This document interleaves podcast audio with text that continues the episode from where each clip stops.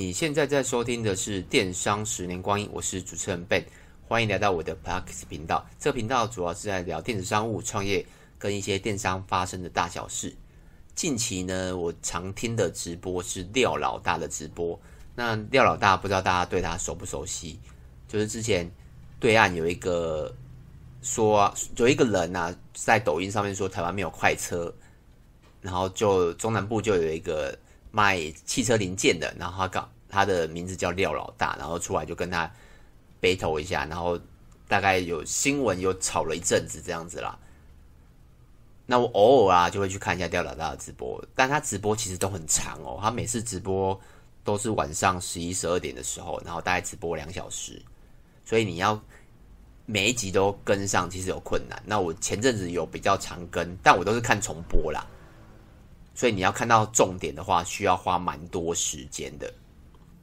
那我相信也别不会有很多人一直去听啊，因为我自己大概也是听了几集，然后我把主要觉得诶。适合这个 Podcast 频道的一些段落，我把它取截取下来，然后再吸收一下，想要分享给大家看看这个观点啊。如果你有使用到的话，我觉得也很不错。那第一个观点是，就有有些人会问他说，他的店生意不好啊，实体店面啊，然后料到说他稍微稍微说明了一下，大概几个点啊。如果是实体的话，因为他是属于比较传统的生意人呐、啊。在汽车行这一块嘛，跟我们电商稍微有差异。他就举了几个例子啦，譬如说，如果你是卖吃的，那店生意不好，有可能是你的环境啊。譬如说，如果你到一个店里面吃饭，那你就发现，哎，他的他的一些调味料啊，或桌面啊，很不干净，那你可能下次就不会去吃了。或者是他的摆设很凌乱，可能有一些杂物啊，比如说小孩子的啊，然后书籍啊，那又有个人收藏。然后摆得很凌乱，那跟店面跟家里又搞得有点，搞得有点杂，这样子你就会第一次去吃的时候觉得它很不专业，或者是觉得好乱这样子，尤其是脏乱这部分呢、啊。他觉得如果你店不好，你要去检讨这一块，为什么吃过人不来吃这样子？但其实我有看过没有到很干净的，像很多路边摊啊，或者是一些小店面，它真的也没有到很干净，但还是有很多人去吃。所以这一块其实有点两难呐，我觉得不一定真的是像他这样做干净就会有生意，但那个是一个标准呐，我个人觉得。那第二个就是积极度啊，像我其实也也是常去吃一些路边摊或是一些店面，其实也会发现有些老板他只要没有生意的时候，就是就是坐在那边划手机或是看剧，然后他什么事也不会去做，然后他就是坐在那边。其实很多老人或是一些摆了很多摊的时，很多年的摊位，很多人都是这样子。但有时候你会去看到一些年轻人在创业的时候啊，如果有实体店面的，他基本上他有时候会去发传单，即使是像那种路边的小吃，那种什么什么卤味啊，或是便当店啊，或是面包店，他们其实很多部分都会塞传单，就是走路啊去发那个油桶那种传单。这个动作啊，其实还蛮耗人力的，因为你必须要去发嘛。那第二个是，现在很就是大家都网络嘛，所以你会看到很多。如果你是住在，看你住在哪里啊，台中啊、高雄啊、新北啊，每个地方都有一些社团，而且是当地的社团。以我的经验啊，像我是住新庄，那我就有加入新庄的社团。那很多店家也会去，如果他在新庄开店，他会去社团去分享他的。很多人会去分享，那你自己也可以去分享。那久而久之，像我自己的经验，我是看到很多卖吃的。那如果有客人去分享，哎，吃完的心得，那我住新庄，那我有机会我也去他们的店里面吃。那就是你可以用线上的方式，也是会带来生意。他想讲的就是你有没有积极啊？在生意不好的时候，你有没有去积极做这块？不管是发传单或是线上线下。你应该有一个很积极的心，而不是说在这边打文字啊、看剧啊，就等客人经过。那以上是我想的几点呢、那你当然还是和有很多方式可以去做，那就看你怎么招揽生意这样子。那第二个点是，他后来有做加盟嘛？像大家应该会知道，如果有在追踪他的话，就是那个廖老大的饮料店。他好像我记得加盟金好像是三十到五十之间，三十几万左右啦，我不确定，因为因为我本身没有加盟。然后他就讲了一个观念啊，我觉得哇，我第一次听到，我想说，诶，这什么观念？然后我第一次听到，大家可以稍微听听看看啊，因为我自己没有加盟过我经验。它的饮料啊，它是不绑不绑料的哦，像很多你去加盟各式各样的饮料店，他们都会绑原料。像我之前有朋友开早午餐店，只要是加盟的。那个最上面的会绑原料，主要是它可以赚一手啦。那第二个是可以控制品品质，上游会这么说啊，它可以帮你控制品质啊，然后跟你稳定供货啊等等，所以它会绑料。那料老大他们自己开饮料啊，他是不不绑料的。那他的理论是说，如果绑料的话，一定会被赚一手。举例好，譬如说可能爱玉，那爱玉可能外面，不好意思，因为刚有电话。然后，如果你是听听众啊，大家讲一下，我们这个 podcast 啊，基本上完全不会剪，几乎不会剪接啦。那过程中我可能就是按暂停，所以你会发现很多的杂音啊，就大家先体谅一下，因为我没有靠，目前没有靠这个盈利啦，所以我不会把它剪接得很漂亮这样子。那我刚才讲到一半，就是他不绑料啦，但原因是他自己讲的，他就是说，因为他自己有加盟过饮料店的经验。当你绑料的时候，你的上游就会提供你料嘛，那你的料可能会比较贵，可能别人是五十块，但上游给你的料是七十块，那这时候你就会去换算了，诶，我自己去买才五十块，但上游给你的料是七十块，多二十块。虽然他们都会有白纸黑字，就是说，哎，你不可以自己去买料啊，但有开过饮料店的，或是你有饮料店的朋友，或是一些加盟组的朋友，你可以去问看看。偶尔还是会偷料，就是不跟上游买，直接去自己去 Costco 买啊，或是菜奇亚买啊，或是很多的地方买，都会找到比较便宜的。不管是料或是硬体、软体，都会比较便宜，因为他们就是要赚一手嘛。所以廖廖老大的想法是说，他不要绑料，但你会会有疑问说，诶，那料怎么品质稳定？这时候他就会讲说，诶，他他还虽然不绑料，但他还是提供你。原物料的厂商，但他会找到跟市场一样的价格，甚至更便宜。这时候你就会去想，如果我叫这个料二十块，然后叫料料老大提供我我的料二十块，那我自己去找的料二十一块，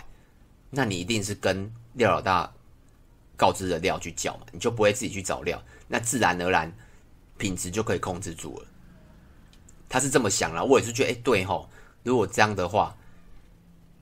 料的品质就会控制住，而且加盟主也不会去随便去找更便宜的料。这个我倒是第一次听过啦，但缺点就是廖老大这个品牌他就没有办法绑料，所以没有办法多赚一手。相信大家有加盟过啊，或是有听过，大家就会知道，开开放加盟的人他们都赚的是什么？主要就是料的钱嘛，然后加盟费嘛。那经营的好坏，其实就是你个人的问题了。然后第三个，我觉得跟我们也非常有关系，而且如果你是做电商的话，也可以去想想看。尤其是如果你是做工厂的话，像通常我们跟原厂进货的时候，他们有时候如果是个品牌，他们就会告诉我们说：“哦，你这个不能低于多少钱哦，不然价格会乱掉。”像很多品牌都是这样。但廖老大他的想法是说。他是限定你最高只能卖多少钱。举一个例好了，如果你是你的成本五百块，然后你给经销商一千块，但经销商卖三千块，这样代表是经销商赚两千，那你只赚了五百。如果你的成本是五百嘛，因为你五百，然后给经销商一千，那你只赚五百。但如果啊，你限制他最低卖多少钱，你。你跟他说哦，最低只能卖一千五，那经销商也可，也就是只能卖一千五，他不能超过一千五嘛，不然他就违约了，所以他就赚五百。这时候就会发生一件事情，第一个，你的商品在市场上就非常有竞争力，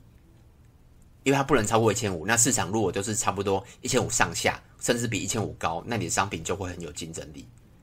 为什么他会这么做的原因是，主要是因为它是工厂啊，因为工厂像我们是零售，所以比较不会有这个问题。因为我们很少批发给别人嘛，都是我们去跟人家批来卖，所以如果你是工厂，就可以思考一下这个方法，因为工厂的，就是要以量才是重点的，就是你量你才有价格进行竞争嘛。但零售就没有这个问题了，因为我们就是毛利越高越好。但这个有一个迷，有一个困难点呢，就是如果啊，你给经销商的利润这么低，那有些经销商就会可选择不卖。为什么？因为他卖你是 A 品牌，他然后有一家 B 品牌，像我们自己也是这个这个状况啊。就像你你问问老板说，哎，哪一个卖哪一个卖比较好？他一定会介绍毛利比较高的，这很正常。如果 A 品牌他只赚三百，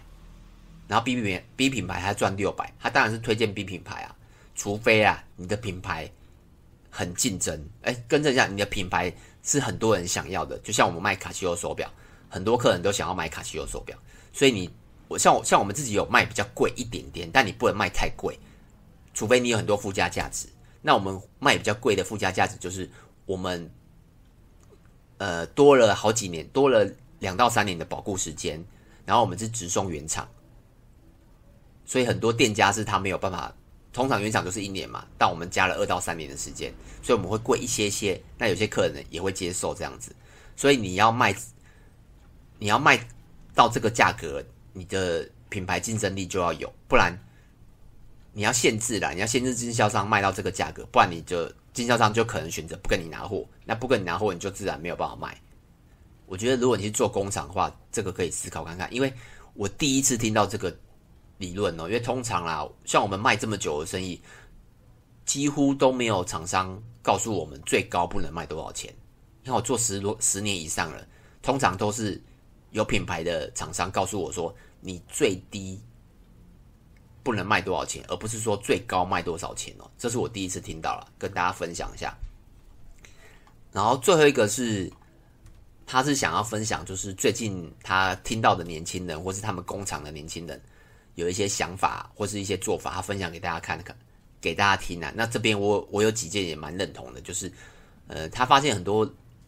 受薪阶级啊，他就是就业的朋友啦，他就是不想要加班，然后想要很多的小确幸。譬如说，他可能工厂里面有很多就业的朋友，他就会说，诶，很常抱怨加班，但他们是都是有给薪水的啦，他很常抱怨加班。可能每天加到八点九点啊，然后都没有时间这样子。但以他的想法是说，你加班了，而且有加班费，而且加班费还是 double 的，那怎么会不想加班呢？那这时候就回到我们现代人，蛮多人会追求小确幸，比如说可能你回到家就是可能看个电视啊，追个剧啊，休息一下。那自然而然，如果有加班的人，那那个阶。阶段性就会慢慢展开。你看，如果你加班一年跟加班五年，那个你赚的钱其实就会有差异。那如果你再把那些钱拿去做其他的事，譬如说你存了五年、十年，你可以拿去创业啊，拿去投资啊，那个价格就那个竞争力就会非常大。那第二个就是抱怨生活啦，像我身边也蛮多就业的朋友，他会常常去聊天的时候啊，他会常常去抱怨他的生活，譬如说可能公司啊，或是一些赚的钱不够多啊。或是生活等等啊，但他其实他不会去做其他事，他可能每一年都在抱怨同一件事，但他这十年来还是在同一间公司，他也不选择去挑战一下外面的世界，或者是他觉得如果钱不够，他其实是可以去加班，或是选择去兼差。如果公司没有办法让你加班的话，那你可以选择去去兼差，或是外像外送很流行嘛，你可以去外送，那自然而然。一年两年，慢慢时间累积下来，你一定比每天都想要得到小确幸的人赚得多，那存的也多，那自然而然，你之后想要干什么时候，那你手上也有资金。那目前呢，我在听下来有这四点可以分享给大家。那之后如果我再听到什么廖大的直播，然后我觉得诶跟商业有关，我也会在这个 podcast 跟大家说。那有什么问题呢？也可以到 FB U Two 找我，那名字都是电商十年光阴。那如果你觉得这一集有帮助到你，也可以到 Apple p o c k e t 给我个五星评分。那就这样子喽，拜拜。